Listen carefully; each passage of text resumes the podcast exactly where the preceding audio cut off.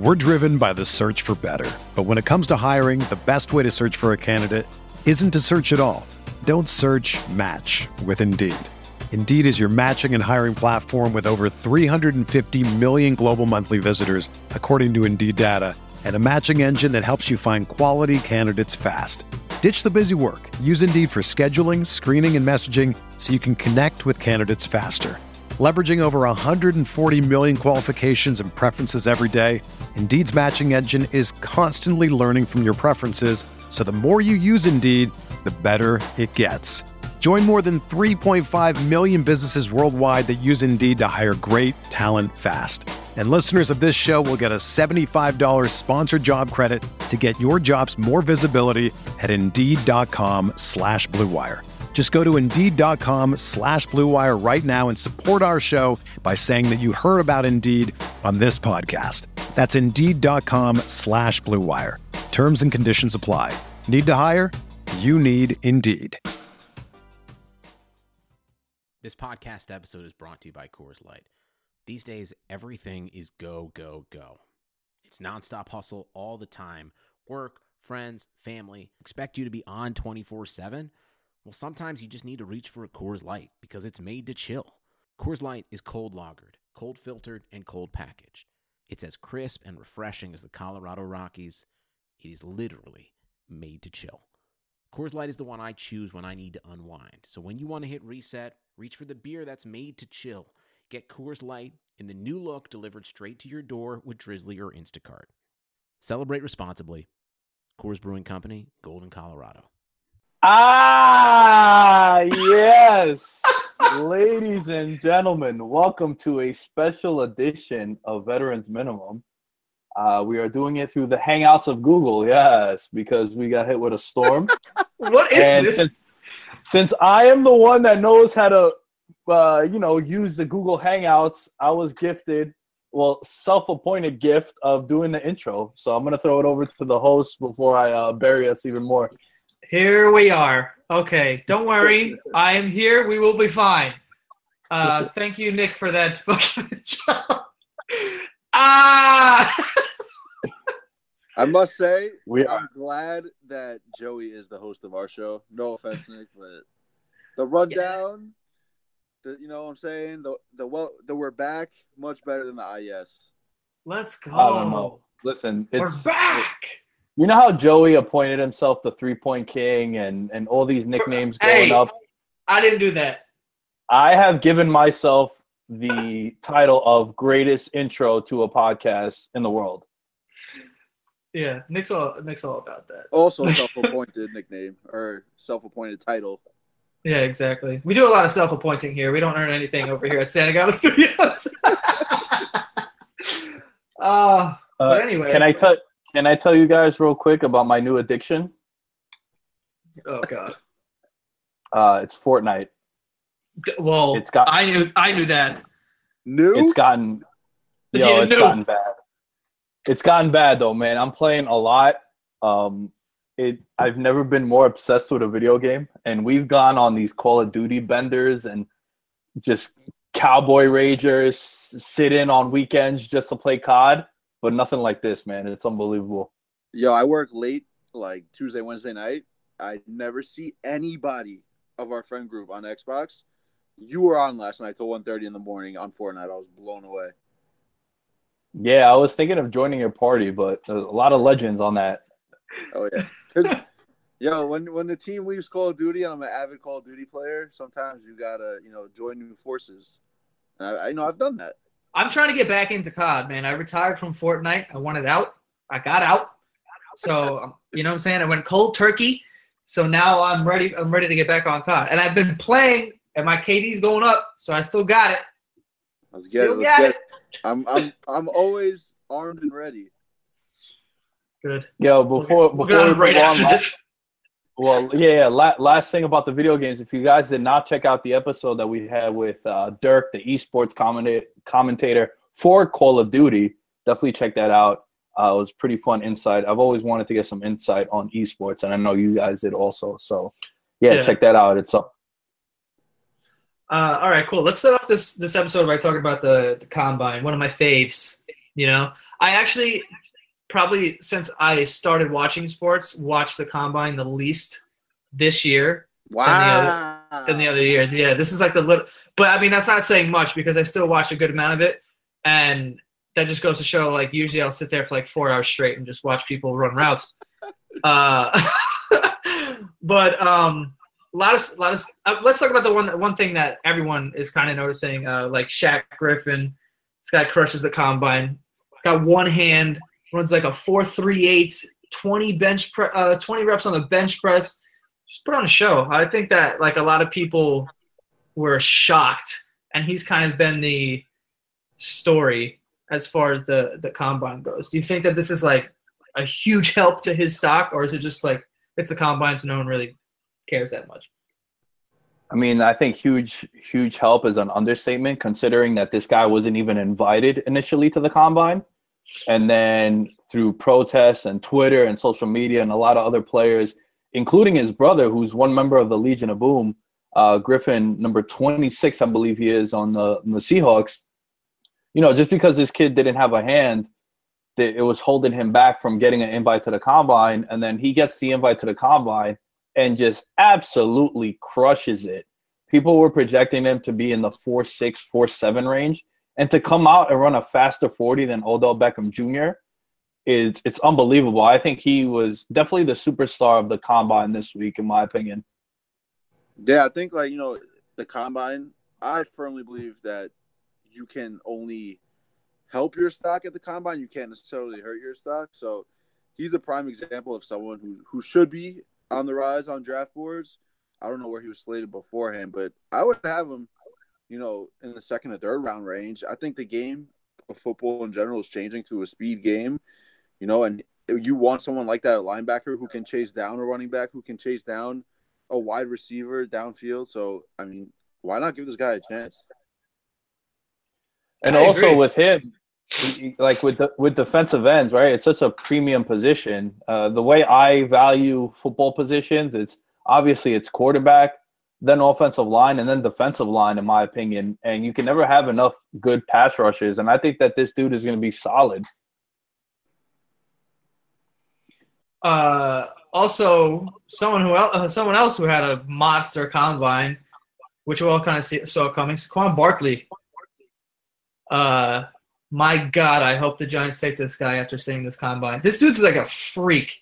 Uh, so at the combine, he was he did more. What did he do? Twenty nine or something like that. I think twenty nine reps on the bench press. Uh, he was str- stronger than Joe Thomas, quicker than DeSean Jackson, faster than Devin Hester, and jumps higher than Julio. Had like a 41 inch vert. That's This like the ultimate freak. mega athlete. We always talked. We've done in the past our episodes of building the perfect quarterback, and you just built the perfect like I know. physical specimen. It's insane. If you're if you're the Browns, do you take him? So the Browns are in, I think, the most unique situation a team has ever been in a draft. They got two picks in the top four, right? And the way it's slated, right? If you were to mock draft in your head, they clearly need a quarterback, right? We could all agree on that one. But the Mhm. Colts don't need a quarterback, right? So, and all signs point to the Giants kind of riding it out with Eli, which you know that's a that could be its own episode about me ranting and venting on that. but you're Cleveland, right? The best player in this draft is probably Barkley. But do you take a running back at number one? If you do, you're still going to get a chance to get one of those quarterbacks at four, right? Because the Giants are going to take one. And even if the Giants take one, right? Say the Giants take Darnold or Rosen or whoever you have number one, the third team on the board is the Colts, and they got Andrew Luck, who's 27 or 28 years old. He's still young. He's now hitting his athletic prime. They're not going to take a quarterback. So you have a chance to definitely take the best player in this draft, in a lot of people's opinions. I think also he's the best player in this draft offensively for sure. If you're Cleveland, I think he's definitely in play for number one. I think if you're Cleveland, like you've taken so many chances on quarterbacks and all these people that you could still get one, and you can get for what looks like a sure thing in Barkley back there. I mean, you went out last season, you spent a bunch of money on the O line, and then you had fucking uh, Boss's boy Crowell getting two yards of carry and shit. If you get to put him behind this line, uh, they could have a, a legit run game, and you know, but also you could. It really depends on how much stock they put into someone like, you know, Sam Darnold or you know one of these quarterbacks or something like that. Because if they think that the jump from him to like Rosen or whoever is significant, then I mean they'll probably do that and maybe take someone to build their defense or something. I saw someone's mock draft that said they would take Fitzpatrick maybe at four. Listen, not for nothing. I know they're not heavily linked, but there are there is a couple big fish out there on the quarterback market on free agency, which is before the draft. So if they somehow, some way land a big fish on the quarterback market, why not draft Saquon Barkley? You have like the quarterback class is so good that Saquon, you know, might fall a tad from, you know, two or three to four. But why not? I mean, why not take him at one if, if you land that big fish in the free agency market? Or you could get unorthodox and draft Bradley Chubb, who's also would probably be a number one pick in a non touted QB class for the ages. So I mean, I think the Browns could go a couple different ways here. Um, like I said, depending on what happens in free agency, and I, like I said, also I know they're not heavily linked, but you never know. They got a ton of money, so money sometimes changes things for a lot of people. Yeah, that's for sure. And I think the big fish that you're you're talking about in particular is Kirk Cousins. I know we'll get to him in a little bit, but yo, the Browns got the most money in cap space to to dish around. And you know, I pulled up my Twitter because I tweeted about this when all the hype was going on about Barkley, and you know, pretty much reiterating what I just said. But it makes sense if you're the Browns to take him on number one. He's the most talented player in the draft, and a lot of people are calling him a generational talent. And I'm all for taking a generational talent at the top pick. So it makes sense, and they're in such a unique situation where they have two picks in the top four.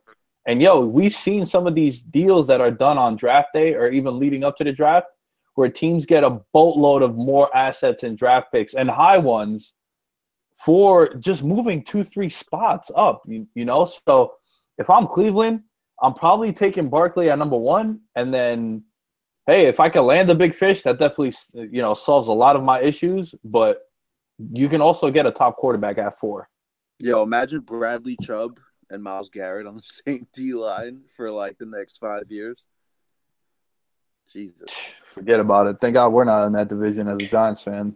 yeah, I think the Browns could be really good like after this like in, in two years because of this draft. I mean, how many times does it happen where you get two in the top four? And you can take two well, really even, guys. And think about last year, right? They spent all that money on free agency. And look, in the end of the day, we're talking about a team that went 0 and 16, right? But to be fair, they also did play a lot of competitive games. There were a lot of games where, you know, Scott Van Pelt on Sports Center does bad beats every week, and the Browns are always giving up late touchdowns. And if you had the defense going up against the Browns in your fantasy leagues, you were just so happy about it. But you know, last year they had three number one picks too, and now you add more to that this year. I think I think they're going in the right direction, man. They're also starting like a, what was he a second round pick, DeShone Kizer. So when you come in starting a second round pick in year one, you're you know you have to limit expectations. Like winless is a stretch, but what realistically were they going to do? Even though they spent all that money on that O line, Josh Gordon came back.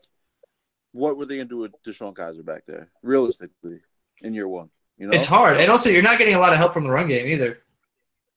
For sure, but yo, if they do take Saquon Barkley, obviously Crowell becomes expendable. But I like Barkley and Duke Johnson Duke Johnson gets minimal love. I feel like Duke Johnson was, was legit last year. I feel like he was like, yo, he's one of the he's he might be hot take the best pass catching back in the league. That is uh that's a that's a take that I expect from Tim, being the hot take kid. That was pretty hot from you, boss. But he yeah. look, he's up. He is, he's definitely up there though. He's good. Yeah, he's solid. It's and the YAC he could rack up is crazy. I feel I don't think that. he gets nearly yeah. enough burn. I think he should get more minutes. I think he's like a legit. Like, he should be. Last year, he should have been their all-purpose back. That's what I mean. Yeah, that's what I mean. Yeah. Yo, did you guys happen to catch the uh the defensive back. I think he was from UConn that ran that 40, and uh, Deion Sanders lost his mind. The white Yeah. dude. The white Oh. dude, and he was like, "Man, yo, he's fast. He's Yeah. fast." And And he's it's like, "Why wait, he why are you so He's like, surprised? It's like, come on. yeah, he's like, "Yo, man, come on. I can't say why, but it's like, yo, Deion, I'll speak for you, bro. I was surprised that a white dude ran a 40 that fast, also." Not only that, but yo, his first ten yards were fast as hell. Like he got off his uh his start was amazing, and like obviously that turn, it turns into a fast forty. But like that dude, I don't even know who it is honestly, but his first ten yards were so. I was like, holy shit! You could tell like right away this dude's like mad fast. But yeah, anyway, it was a funny there was a funny little clip going up of uh, Bill Belichick. He's looking he's looking at him running, and then he looks through the binoculars, and then his face is all like puckered up, like all wide eyed. He's like, "Oh, I just found another gem." yeah, it turned re- it turned it into a wide receiver. yeah, right. Uh, I What were you just gonna ask because I, you know, I talked about how the combine can't really hurt your stock. What about Orlando Brown? He's, you know, regarded as one of the top linemen in the draft and had a like all time worst Awful. combine performance. I mean, yo, Yeah, he- to be fair, when you brought that up before, in my head I was like, oh, he's kind of, I think Boss is kind of bugging. But at the same time, we took Ereck Flowers, and he didn't look good at the combine at all. Like there was immediately as soon as we drafted him, there was like videos of him at the combine looking like an asshole. So like, I guess I, I don't know how much weight that actually holds. I think it hurts. I think it hurts the running quarterback in particular, who looks really fast on film, and then he comes out and he runs a four nine eight.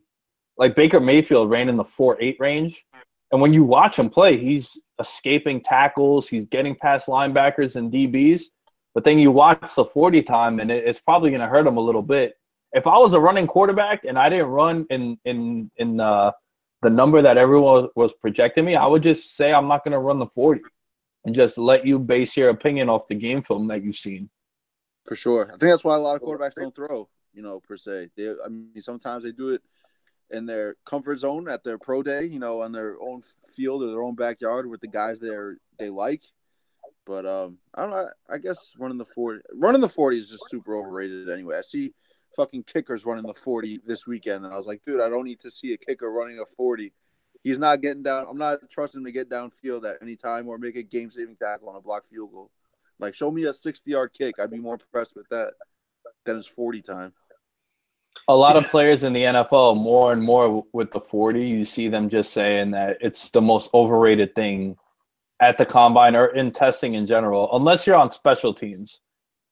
And I think it, uh, Tom Coughlin, I think, is one of the coaches that when he goes to the combine and he watches, he he does his own. He starts and stops after like the first 15 yards or something like that. He's like, I don't care how. When are you gonna run 40 yards? You know what I mean? Yeah. Unless you're a kick Well, returner.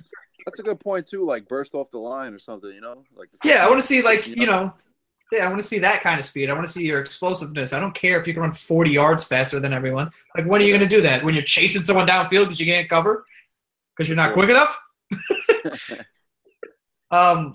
Also, one, th- one last thing I want to talk about the combine really quick. Like, did you hear the story about uh, Derrius Guice was asked like if he like dudes, just like weird questions that they they they ask these players. Like, what? I don't understand. What was that question for? I don't know. Yo, for me personally, like when when I'm going, if I was a GM going to a draft, like you're off as long as you're you know not in trouble off the field. I could care less what your hobbies are, what your sexual orientation is, whatever you're into on the side, whatever. I don't care. As long as you're on time at practice, committed to this job of being a football player, and you showed out for whatever you know the three years of college or whatever you were in college for, and you can play ball then I'll take you. I don't care. Like personality, it don't bother me as long as you show up every day for practice and on Sundays. I agree. If it's not illegal, like Yeah, I don't care. I'm with I'm with boss on that one too, man. Like if you could just you just do your job. I don't. That's everyone's their own person. They do their own thing. You know, I think that these questions are sometimes asked just to see if you're gonna crack. Um, you know, Dez Bryant famously was asked about his mother, and and you know those questions got a little out of hand. So maybe maybe it's like testing your character and your composure. I mean, I can't really think of it being any other way. I'm trying to defend the GM or the agent or whoever is asking these questions. But for the most part, I think Boss hit the nail on the head there. I mean, I'm sure you'd like to get to know your the guy you're drafting, but like to an extent, I mean, I wouldn't dive into those questions if I were a GM. I could care less about that aspect of someone's life. I want to know, you know, if you're on TV seven days a week after media scrums after practice, will you say the right things and stuff, not give BS answers or cursing or making our team look bad? You know, like I don't care what your orientation is. Yeah, that question makes no fucking sense to me. That's a good Um, point though. Test the character, like Nick said. That No, of course you want to you want to ask character building, you know, questions, kind of like you know, are you like try to find out if they're a leader or not, or what kind of person you are, because I mean that I, that would play a role into if, if I'm drafting someone and they give me a bunch of answers, it's like okay, this is clearly someone who thinks for themselves and is not easily influenced, doesn't go with the flow, like they are by the book. If you want players on that team that are coachable and that will lead other players to do the right thing, so I get that, but asking someone like, oh, by the way, you gay? it's like, what the fuck am I getting from that information? You know what I mean? So I don't know. That doesn't make for sense. sure. Um, staying on the NFL, uh, let's talk about free agency. We got a bunch of guys, uh, free agents. We have the top five right here. Um, right now, we have five players, and uh, kind of want to get your opinions on where this player is going to go. Yo, I'm not so- gonna lie. This is my like favorite yearly type segment. What the the the, the free agents? Yeah, like you play player, me and and you know we play GM. Yeah, I'm gonna I'm gonna act as uh, the players, and uh, you guys gotta sell me. All right. So first one, uh, we have here Kirk Cousins. Hi, I'll, I'm Kirk. Damn. All right. I, I was trying to get my pitch in first. but I'll, I'll leave this to you. No, no, no. you- Good. Sure, Nick. Yeah. First pitch because he might sign before you even get to give your pitch. Bro, first of all, I'm not giving a pitch. I am Kirk. I said Nick. Nick. Might, Oh, You know what I'm saying? Nick might not. Best, best for last. Best for last, baby. I'm one of those. I'm one, I'm like the Mark Cuban not letting DeAndre Jordan leave his crib. You know what I'm saying? Oh shit, you you barricaded the door. Nah, but Kirk, listen. I talked about you already in high regard as a big fish. You know what I'm saying? You might want to come to the Cleveland Browns. Not the most desirable in terms of location, but yeah, we have a couple top five picks. You know, we just had the number one pick, Myles Garrett, who we didn't see on full display, but when he was out there, you saw what he could do. He could get after the quarterback. You won't have to worry about him ever coming after you if you're on our team for the next four or five years. Um, we have weapons on offense, Kirk. We got Josh Gordon, who's reinstated, who looks like he hasn't missed a beat. Hmm. You know, in the last couple games he played, we got Corey Coleman, who we drafted on potential, you know, a top ten pick. We need someone to get him the ball. We also need him healthy. That's a different story, but we need someone to get him the ball. And uh, I don't know, you could be that guy. We're looking at Saquon Barkley if you come join us at the number one overall pick. Listen, there might not be a better offense in the league if you come and join our team. And we spent big bucks last year to build that O line. You know what I'm saying? The defense is a work in progress. Hue Jackson, you know, on the hot seat here and there. He's an offensive minded coach, Kirk. He could work wonders with you. We saw what he did with Andy Dalton in Cincinnati, and that was Andy Dalton. So, Cleveland, Ohio. If you Gotta win honest. here, if you win here, you're a legend for life, for more than life.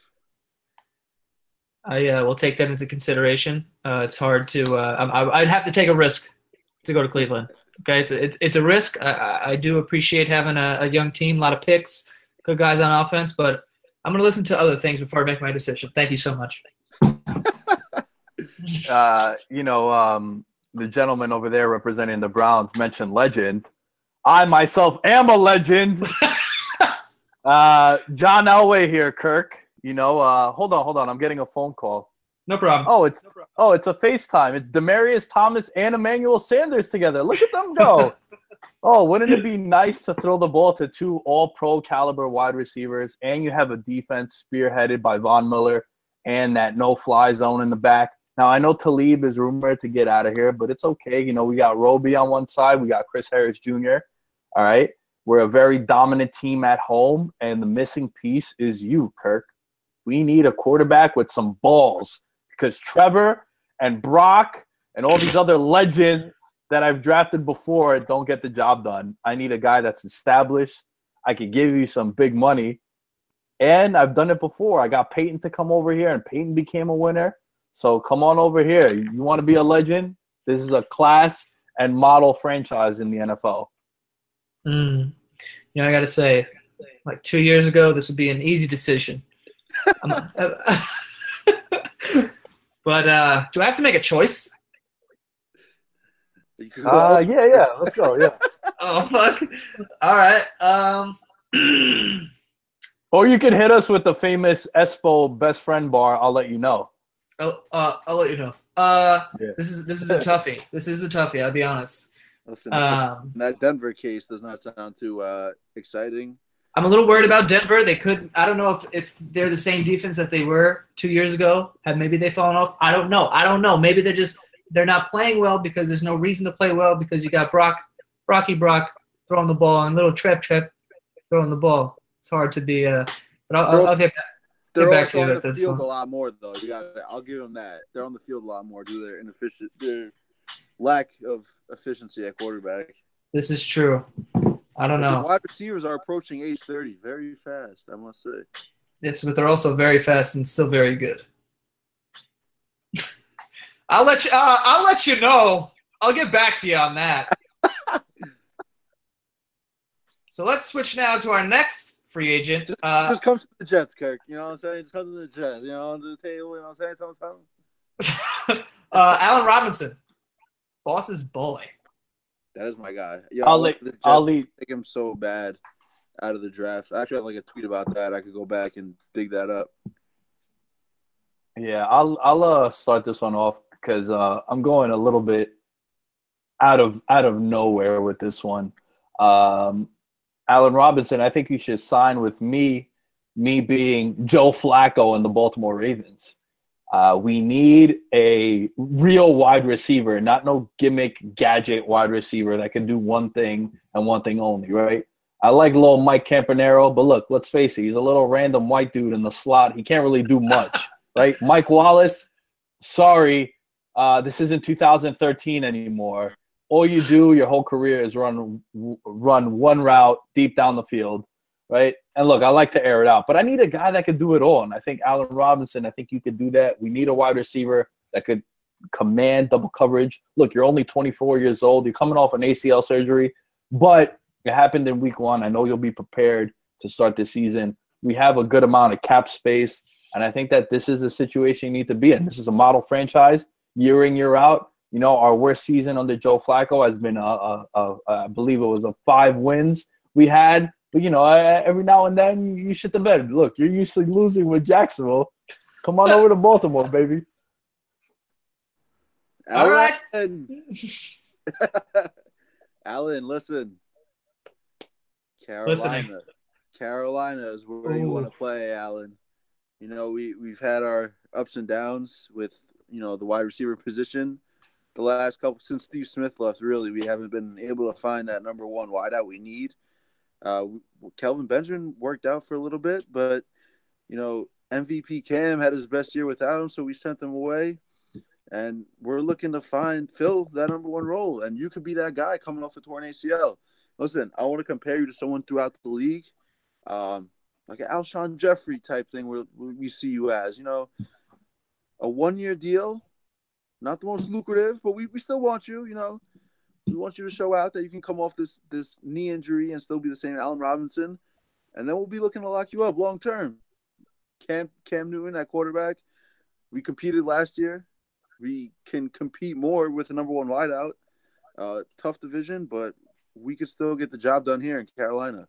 So if you want to be a part of success mm. and a part of Cam Newton's offense. You know what I'm saying, Allen? Can make that move. Uh, first of all, I want to thank you guys for taking the time to talk to me. I really appreciate that. Taking time out of your day. Just appreciate you taking the time. Um, I think, I think I'm gonna go to Carolina and join Cam Newton. Take Let's my talents to to Carolina. Eleven and five last year. Score one for the I Bulls. must say, I must say that uh, I didn't. That uh, that would be a pretty dope signing too if you're Carolina. I, I defer to boss on this one. That was a good one. Yeah, I, I did have Baltimore. Baltimore definitely needs wideout help too, but uh, I definitely. In my I don't opinion, I think I think that it's one-one right now. If we're keeping score, I think I crushed the Denver one, but I think boss crushed me with Carolina. Just saying, just saying. yo, do you think he gets a one-year deal though, just because like the knee injury? Hey, Rob. It could Yeah, It could be. I could see. I could see that being a possibility. They give him, like you said. I, I think the model of what they did, what Philly did with uh, Alshon Jeffery is perfect. Right? you give a guy ten or eleven million dollars for one year, and then you know halfway, not halfway, but around December, maybe even during the bye week in the playoffs, they extended Jeffery for another four years. So yeah, I think that's a that's a nice move. You're basically playing on a franchise tag if you think about it. Yeah. We it with Terrelle, Terrelle Pryor too, in case that didn't work out. You know. Yeah, does the division you think the division plays a part in people signing to that team? Because like with Carolina, like means this division's ridiculous. Uh, but if you're Baltimore, I feel like Cincinnati, Cincinnati and the and the Browns are kind of like, you know, bottom of the barrel teams. I fucking hate Cincinnati, but and then Pittsburgh. How many years does Big Ben have? And then once he's gone, I think that they're going to take a huge, like, there's going to be a crazy regression there. So maybe Baltimore could be that team. So if if you're looking at it like he's he's obviously a wide receiver, the corners in the north are kind of trash, right? Whereas in the south, you got good corners, right? You got both those guys in uh, on the Saints, Lattimore and Crawley. You got uh uh Trufant in Atlanta, and then um on Tampa Bay, you got uh Vernon Hargreaves. Say what you want about him, PFF had him as a top twenty corner. Um, you got some tougher matchups over there, and having to play those guys twice a year, I think that definitely plays into uh, is in consideration when you're going to sign somewhere. Yeah, especially because with this division, if like all three of these teams, they could. I mean, they can make the playoffs every fucking year, uh, but you you can't like you have to play at the highest level and just like always be on like with with this division, like you could uh, with the AFC North, you could like I said, once Big Ben's gone, like what's gonna happen to this division? This division could fucking fall apart. You know what I mean? Like, I mean, they still have a ton of talent in Pittsburgh, but you know, Big Ben's really the glue in that whole situation. So, I mean, maybe, you know, yo, am I crazy to think that in like five years, like the Browns could possibly, if they get a quarterback, could like run this division? I don't think it's that crazy. They have a ton of youth. It's just will that youth pan out? You know, we'll see. I Yeah. mean, it's still to be determined. They're best set up to That'd be wild. Post Roethlisberger, in my opinion. I'm gonna be a super Browns fan when they're nice. See what I just? You, you tried to I'm be gonna a wa- super I'm gonna Browns wait. fan this year. I was, you know, I was a DeShone Kizer fan. I was like, yo, I like this kid, and then he just fucking was tossing picks left and right. he's no fucking Nate Peterman, but you know, he's he's up there. Uh, all right, next free agent we have here, Trumaine Johnson. I think if you're the the uh, the Dallas Cowboys, I think is an ideal situation for you if you're Trumaine Johnson. Uh, Dallas needs secondary help really, really bad, and you know he's a guy that got franchised last year. They elected not to franchise him again this year because they got Marcus Peters coming in. Uh, Trumaine Johnson, I think, is a very underrated corner. I don't know where to group him with. I don't think he's Marcus Peters or Richard Sherman. I also don't think he's the Janoris Jenkins and Trufants of the world, but I think he's in that 15 to 20 range, closer to 15 than 20 if you're ranking cornerbacks. Um, and I, I think that it's a it's a situation where look, you're gonna have your hands full in that division too. You're gonna have to worry about Odell, Sterling Shepard, uh, Jeffery, and Agholor. Um, I don't know what's going on in Washington, to be honest with you. So that's uh, that, that's one up in the air. But I think if you're Trumaine Johnson, you want to go to a team that needs you, and right now you need them too. the The system fits you well. It's a very similar system to what uh, Jeff Fisher ran when he was the head coach of the Rams, and that's where you flourished. Uh, a very similar system, like I said, in Dallas too. So if I'm Trumaine Johnson, I'm signing with the Dallas Cowboys. Trumaine, Hey. come to the Chiefs. the Listen, Chiefs. we, we just sent Marcus Peters out to, to LA, your your old home. Trying to make room for you, bud. You know, we got picked up Kendall Fuller. You know, we're we want to groom him to be our one. And what better one to work under than you, Trumaine? You know what I'm saying? You could be our one, you could be our Marcus Peters, but we believe you're better than Marcus Peters in terms of coverage. And he was too much of a headache for us. You know, he was a little hot you know, causing problems on the field, just taking, you know, he was a selfish type player, taking penalties for us. So we cut our ways, and uh, we want you to fill in. Listen, we won the division last year. Our division's kind of in flux right now. You got the Chargers there with, you know, they're playing in the soccer stadium. They're one of our only threats. Oakland doesn't look like they have the defense to, to compete with us. And Denver, they do have the defense, but there's no quarterback there or no offense in place. And uh, even though we're going with a rookie in Mahomes this year, he showed what he could do in his brief time. Trumaine, you're you're one of the final pieces of this puzzle. Chiefs, Arrowhead. Doesn't get crazier than Arrowhead on Sunday. Damn, I don't know. Uh, I'll get back to you guys. Yeah, you're terrible at playing player, bro. There's a lot. I, yo, first of all, players don't need to make up their minds on the spot. I gotta go home, talk to my family, and talk to the people close to me and my team, and just find out what's going on. I'm the Mark Cuban of this ish. uh, the next player we have here, Malcolm Butler. Malcolm, my best advice to you is to get as far away from New England as possible. Mm, You don't want to be there. I don't. They don't want you there. They don't. right? They don't. So I'm looking at the landscape of the NFL and what's a team that you can maybe stick it to New England, right? Who's a team that's close and you could be a missing piece that could get them over the hump? I'm going with the Pittsburgh Steelers. Whoa. The Steelers could use some more uh, defensive backs to cover the Wow. New England Patriot wide receivers, right? Joe Haden. Joe Haden is up there in age. He had a very solid year last year. And, you know, he went from a losing culture to a winning culture. You're coming from the ultimate winning culture. But look, we have the most Super Bowls in NFL history. We Mhm. are a winning culture. And imagine having Haden on one side, you on the other side, right? I know our pass rush isn't that strong, but having good defensive backs back there could cover some of the uh, weaknesses that we have on defense. And you are a prime candidate. We're going to give you big mud, big bucks because we're going to franchise Le'Veon Bell, so we're going to save some money there. And we're getting Ben to restructure because he's a great guy, and we're going to get this money your way. So Malcolm, you should come to Pittsburgh, black and yellow. Oof. What do you got for me, boss? Playing with Haden might have been cool four years ago. Um, Houston, baby. Houston, we may have a, Houston, we have a problem in the secondary, right? Uh, Bouye left.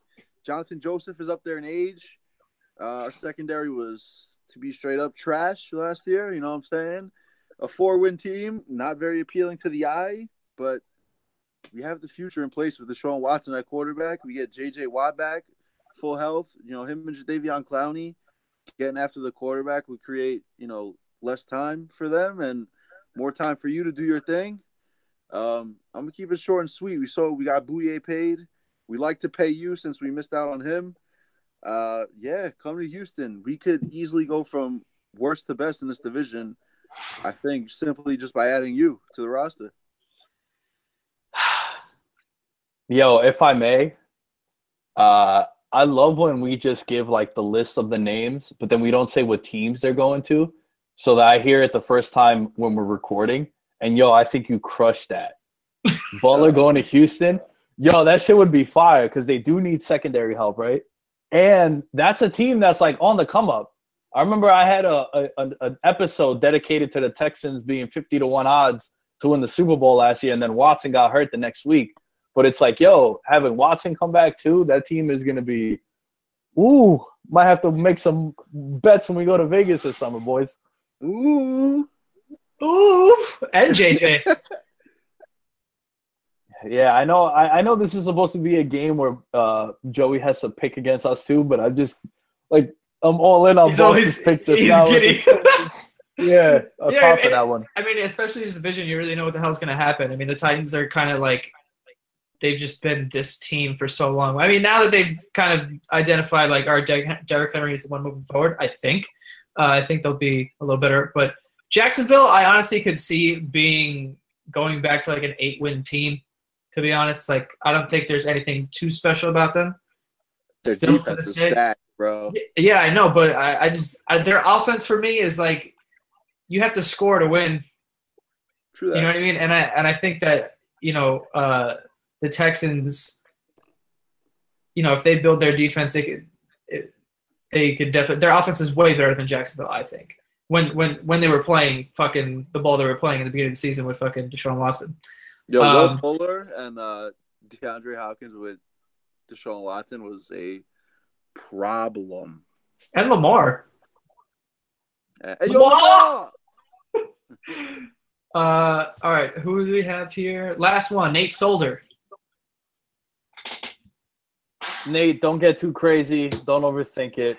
All right, we're in the we're in the AFC Championship every single year. All right, unless you don't want to play in January anymore, I don't see why you're signing anywhere else other than New England. Nate the Great. Uh, you know, we've seen someone else leave New England and be successful, and that person I'm referring to is Jimmy G.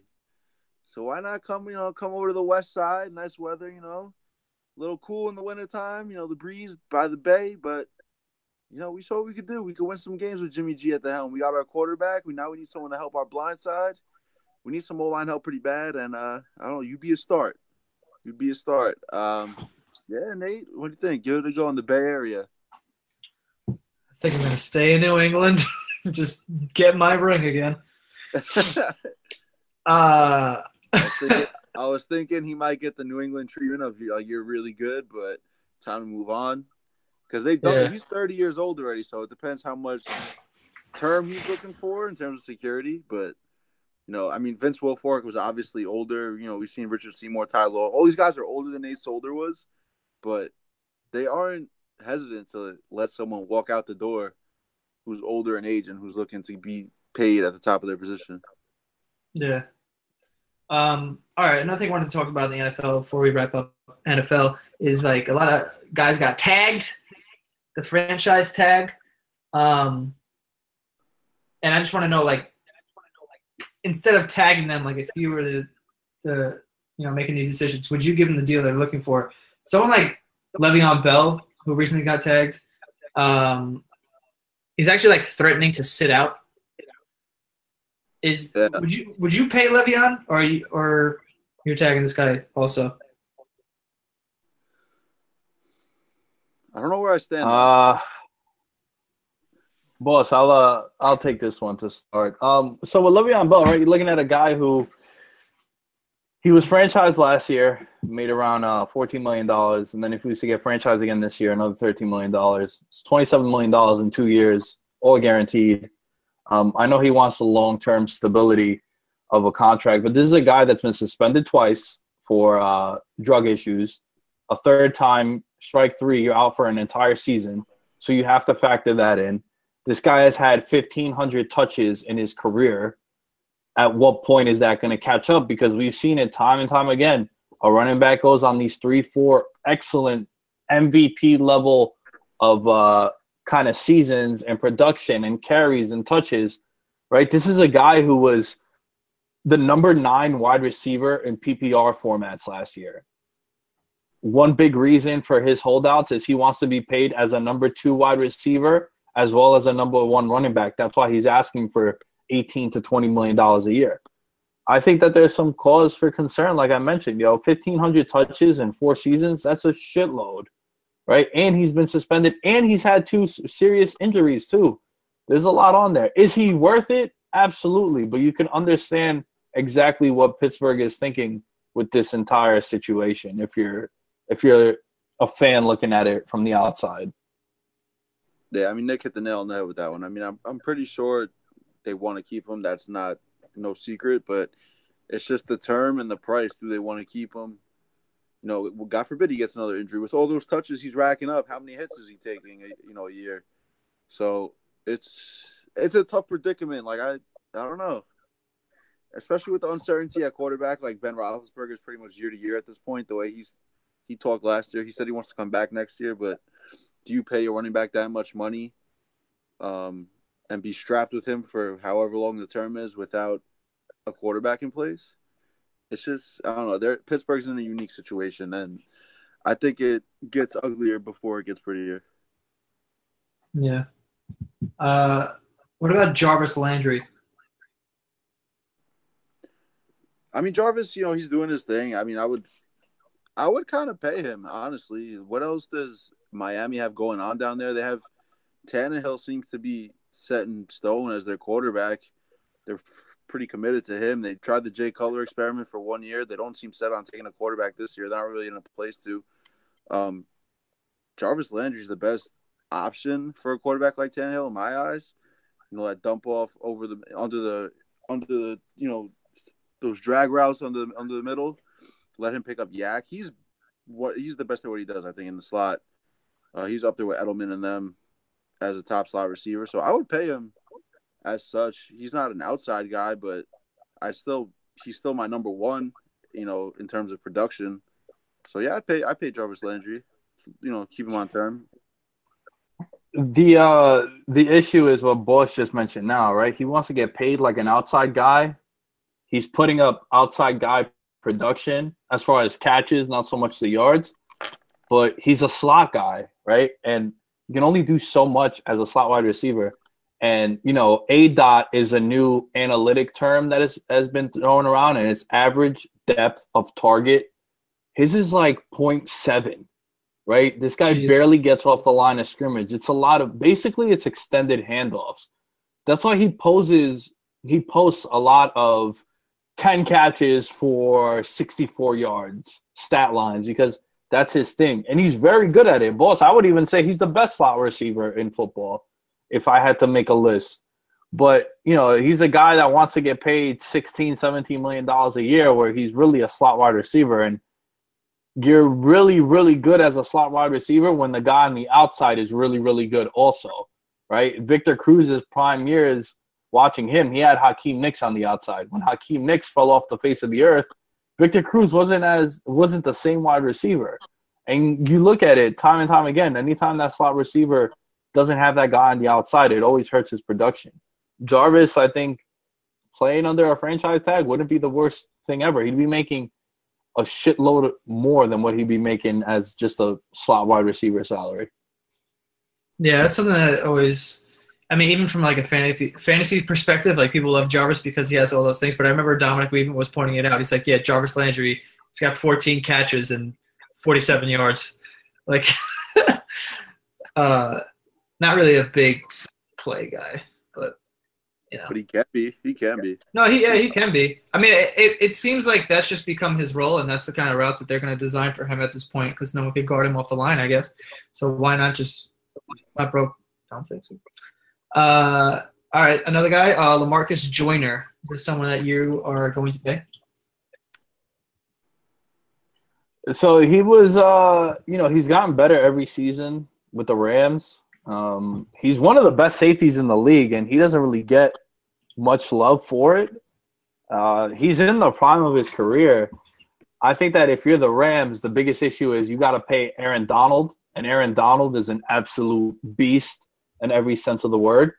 And Aaron Donald is going to command a Von Miller type contract that's going to take up 18 to 20 million dollars of your cap, basically another quarterback on your roster. And if you're the Rams, your biggest luxury is that Jared Goff isn't really getting paid yet right? So you can dish out money similar to what the uh, remember what the Seahawks did a couple years ago. They they were able to pay Russell Wilson pretty much what a punter makes. I think the punter was making more money than him. And then they were able to go get Bennett, Avril, pay Sherman, pay Thomas, pay Chancellor, all these guys. And then what happens once Russell Wilson's turn is time to get paid? All those guys have to take a pay cut or they get cut, right? And you're looking at a situation with the Rams where they got to pay Donald, they they're gonna have to pay this guy Joyner too. I think they should pay Joyner because of the luxury of not having to pay Jared Goff at this point in his career. Hmm. You know, it's funny how like Remember the hard knock? I mean, you don't put too much stock in the hard knocks. Remember when he was playing with Jeff Fisher? He's just like, man, I don't know if I love the game anymore. B. He was like questioning his love for the game and shit. He was like showing up late. But uh, I mean, it's they're they're tough too because they got Aaron Donald. So if I'm choosing between either of those, I'm taking I'm paying Donald. And you know what? I'd franchise him this year. Let him, you know, see how well we do. They're a threat to win the NFC West again. I mean, I keep it on a one year type thing, and if he if we don't have the money to pay him, I'd rather keep Donald instead. Like Nick said. Hmm. All right, and uh, last one we have here, Demarcus Lawrence.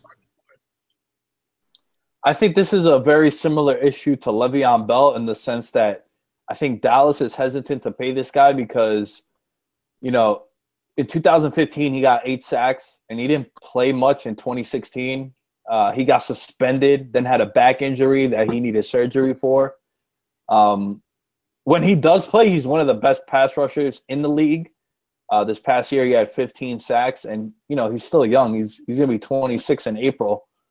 Um, but I think it's you know he's been suspended for PEDs. He's been suspended. He's been hurt, and you don't want to give a guy a deal like that. And like I said before earlier in the episode, my top three positions, if I'm paying, is quarterback, offensive line, pass rusher.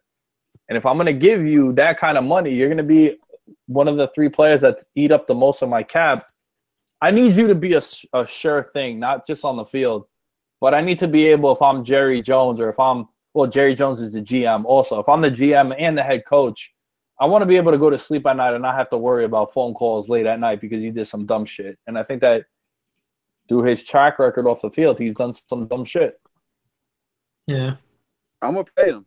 I'm gonna pay him. I mean, realistically, Dallas needs all the help on defense they can get in terms of getting after the quarterback. You know, really just anywhere in their front seven. I mean, their struggles without Sean Lee were, you know, heavily noted in terms of their points against and yards given up with him off the field. So imagine taking Demarcus Lawrence off that team. It, it just gets worse. And uh, I don't know. He's he's a special type talent, like Nick said when he's out there. But I'm still taking that risk. You know, I'm paying him. I I, I want to keep him if I'm Dallas. He's he's young. He still has another three to four really good years left in him as a pass rusher. So I pay him. He's in his prime, and he's one of the best doing it right now. They had him. Uh, they credited him with 52 quarterback pressures, which is a number like a Cowboys pass rusher hasn't had since '94. So I mean, he provides a whole different dynamic to this defense. Um, all right, cool. And also, let's talk about Seattle. I mean, it seems like you know something's going on with like Richard Sherman and shit. We just saw uh, Bennett get shipped to uh, Philadelphia. Um, Philly just fucking getting better and better. I know it's ridiculous. It is ridiculous. Nick, no comment. What's going on with Sherman?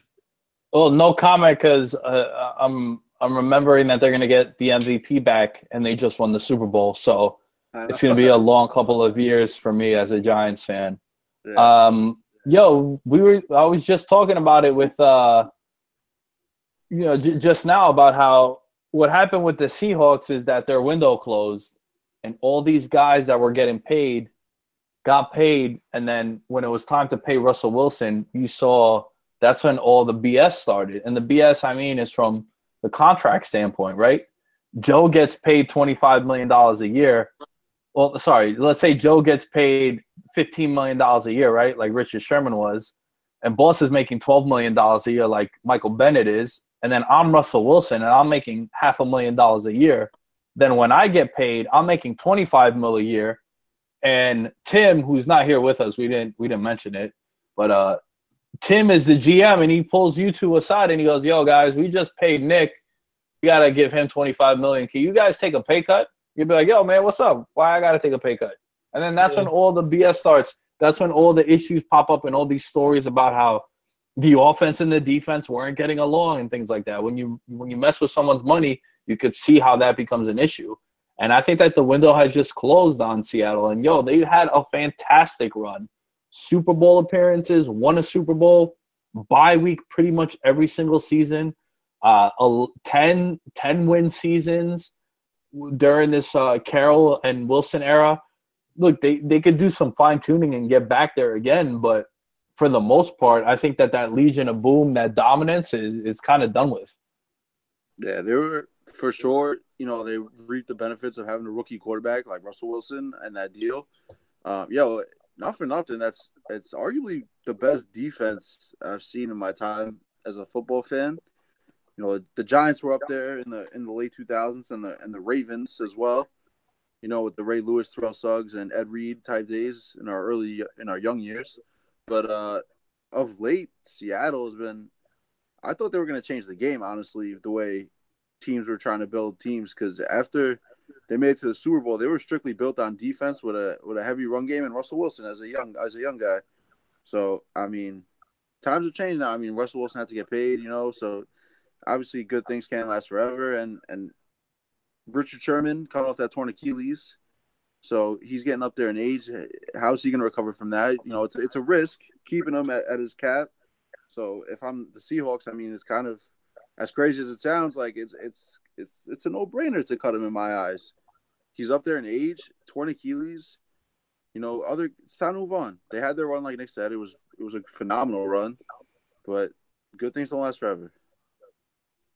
I hear you. Yeah, you've seen a lot of you've seen a lot of defenses in NFL history have that one great year, right? Where you know the '85 Bears, the uh, 2000 Ravens, uh, Denver two couple of years ago, right? But this team has had great years for five, six seasons. It is an all-time defense, and you'll remember the Legion of Boom. But you know their time is up, I think. Yeah, yeah. All right, uh, let's get to Spitball. Uh, we're going to start it with uh, Around Europe We Go. Champions League uh, concluded this week. Well, for the most part, Real Madrid, Liverpool, Juventus coming back, and Man City all advance to the elite, the the elite eight of uh, Champions League. Yo, Nick, uh, I was talking to our buddy Marco. He was like, "Yo, Real Madrid hasn't done a thing right all year. They play one of the best teams in Europe and blow by them." he was blown away. Yeah, and uh, a lot of people in uh, Europe are. A lot of memes are being put out of uh, PSG, who spent half a billion dollars this summer and got knocked out in the round of 16. So they got some uh, explaining to do. Jesus. Uh, T City. Uh, Brian Ortega became the first person to ever finish the legend Frankie Edgar this past weekend. And uh, T City is about to be C City Championship City. Guess he's getting his title shot. Saw a video clip of Dana White giving him the call, let him know he's next. So uh, yeah, it should be good. They're, I know uh, Holloway tweeted 226. Uh, that's the Stipe DC card in Vegas. So we'll see. That'll be that's an interesting fight. Man. I'm looking forward to that one. That'd be a dope card. Would be two. That's Super two-time dope. Yeah. Uh, David Astori. Uh, David Astori last Sunday passed away at the age of 31. Uh, the captain of Fiorentina in Italy died in his sleep. And with that news that came out, the entire Serie A was on hold last week. Nobody played.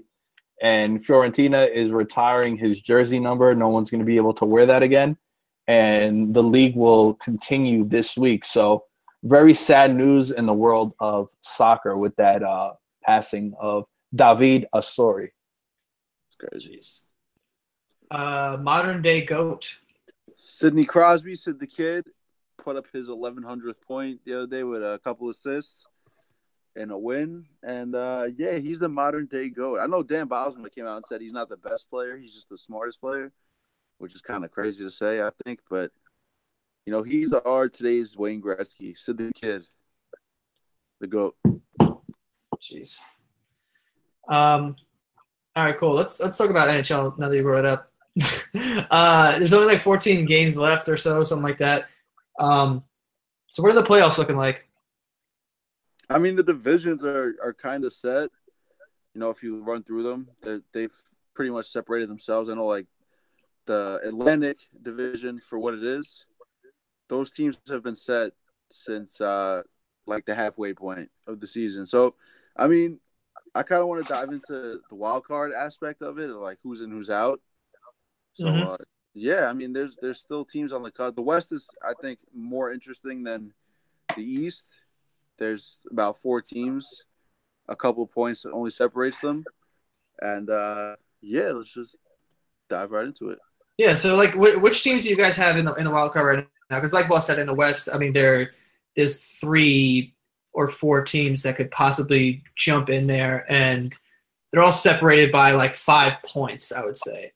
Uh, for, but for the most part, there's teams that are separated by one point or whatever. So it's very close in the West. In the East, it's kind of sort of the same, but just less teams. Uh, so who do you guys have that is currently in the a wild card spot that that could get knocked out, and who's out that could get in? I'm gonna start off with, with the Eastern Conference. I got the I got the Devils out. They're currently holding a wild card, and I got the Florida Panthers in. Uh, you know, I always got to go to Vegas to kind of help me out a little bit on sports. You know, kind of change shit up a bit.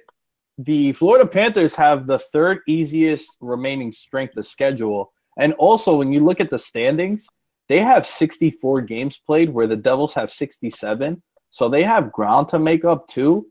And also the Panthers, uh, sorry, the Devils, they've been spearheaded by I don't know if you guys have been following. Taylor Hall is on this like ridiculous run. I think I think last time I checked, it's at 27 games in a row. He's recorded a point, and he's just been a man possessed. And you know, you look back at that trade boss that happened with Edmonton. How do you think that uh that played out? You think the Devils definitely got a steal there, right? Yeah, it's gonna go down as one of the best trades and in maybe NHL history, definitely Devils history. It's crazy because the Oilers were, you know, we knew what the Oilers were last year. They were a top dog with Connor McDavid, and uh, even Jordan Eberle they traded for nothing. Like Ryan Strome is the nothing for them. They traded Taylor Hall for two years ago for Adam Larsson, who hasn't really panned out. So, damn, the Oilers kind of fucked themselves up, man. Yeah, as crazy as yo, it's it's it's it's it's also nuts to think about how last year a lot of people were saying that the Oilers were a year or two early to the party, right? Like they made the playoffs and they were solid. McDavid won the uh, Hart Trophy, didn't he? Yeah.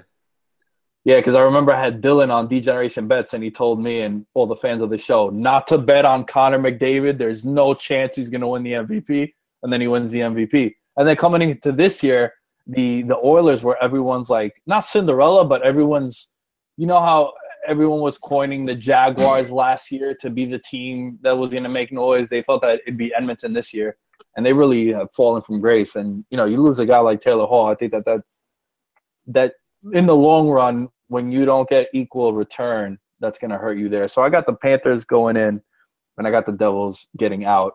If you're looking at the East, it's crazy because the Panthers are the hottest team, definitely in the East. Where like if you look around, you know the Islanders were kind of hovering in a wild card spot, and they're like two, five, and three. They can't win any games right now. Um, the Rangers kind of sold off at the deadline, so they kind of gave in. And at the midway point of the season, where it was those two teams and the Devils and the Jackets covering those, you know, those last two spots, those four teams, everyone was shitting on the Atlantic because you know you have the Leafs up there, um, the Lightning and the and the Bruins, who pretty much secured those spots for the division by the halfway point, and the rest of the division, like the Senators, the the Habs, and the Sabres, bottom feeding in the East, and now Florida's playing good hockey, man, and they're, and they're right there. Like Nick said, the games in hand advantage is huge. Like that's a six point possible swing if they win all three of those games. So they're definitely in the driver's seat. I have them finishing in, but I have Columbus falling out. I don't really like the John Tortorella type system. I never have personally, and they went out and added Vanek, who doesn't really fit that system at the deadline. Like that was kind of one of their bigger moves. Um, know, he has a goal scoring touch, but he's the most anti John Tortorella type player there probably is in the league. So I have them falling out. I, I like what the Panthers are doing. They're young. I like Barkov and uh, Aaron Ekblad is another form, former number one overall pick. Um, yeah, I got Florida going in. They also got that narrative. You know, they're playing for the hometown after that. That's right. Unfortunate yeah. in Parkland. So um, they've been playing really well and kind of giving an uplift to that city. Um, so yeah, you know, it's it's a feel good story as well. If you want to throw that touch on there, and uh, yeah, I think they could you know, take one of the playoff spots as a wild card team. From I'm going with Columbus falling out. And who's getting in? Florida, the Panthers. Oh, okay. All right. Um, West. West. Wake up, We got- Mr. West. West. We got- West, Mr. Fresh. We got Colorado, Calgary, St. Louis. Like these teams are all separated by two points. And LA, who's currently in, has 77 points. Colorado also has 77 points. Very close here. Uh, so what do we got in the West? I'm going with Colorado. I kind of like, um, you know, Nathan MacKinnon, another number one overall pick. I feel like that's just the trend right now in this segment. Um, yo, he's playing like a Hart Trophy caliber player. Him and uh, Taylor Hall, I think, should be up there for the Hart this year. So, uh, yeah, I like what they're doing with the Avs. Um, it's taken a couple years to come along, but uh, I got them getting in. I'm not necessarily sure who I, who I. I guess I I take the Kings out.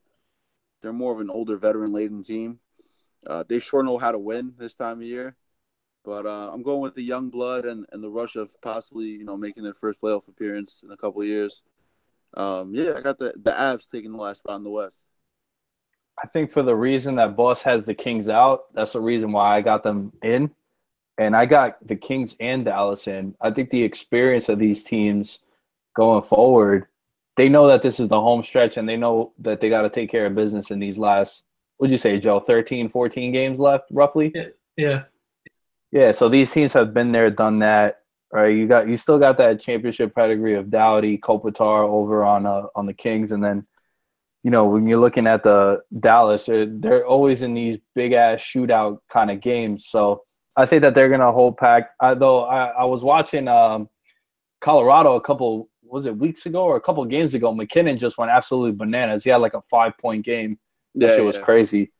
It's always fun to watch. Like, it's amazing in hockey where a guy is on the ice for about 45 seconds to a minute and the impact that they get. Right? They can, you know, that ice time, a game is 60 minutes and they're on the ice for 20, 25 minutes. So, you know, physically they can't. They can't be out there for 60 minutes. They they die out there. You know, it's too much. The wear and tear and just the game is just it's out of control. The conditioning.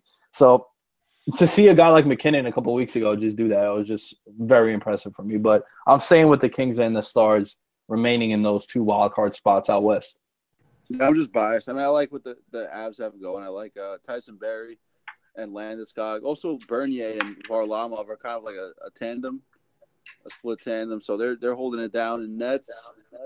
I don't know. They got Erik Johnson back, who missed a significant time a couple years ago, and uh, he was their number one D man, who they got in a trade with St. Louis uh, back in the day. So I mean, I just like they're a team of youth, and I want to see Nathan MacKinnon in the playoffs. That's all. But uh, so I might be a little biased, but I think the Avs definitely have a shot to unseat a team sitting in the playoffs like that right now, like the the Kings. It's interesting too because with the West you have Dallas and Los Angeles. I'm just looking at it. Their next games, Dallas is playing Anaheim, and the Kings are playing uh, Washington. So it's just funny that if they both drop those games, the other teams like Colorado, Calgary, they could just pop right in. Like this could be flip flopping for like the rest of the season. Yeah, and tiebreakers come, you know, like regulation wins and overtime wins instead of shootout wins. So it's definitely Right. it's definitely going to be a fun chase to follow down the stretch rather than the East. You know, because there's like more teams in the mix, and the head-to-head games are going to be great. You know, the division games coming down the stretch. So you know, it's it's a great time if you don't follow hockey to start tuning in now. Better late than never.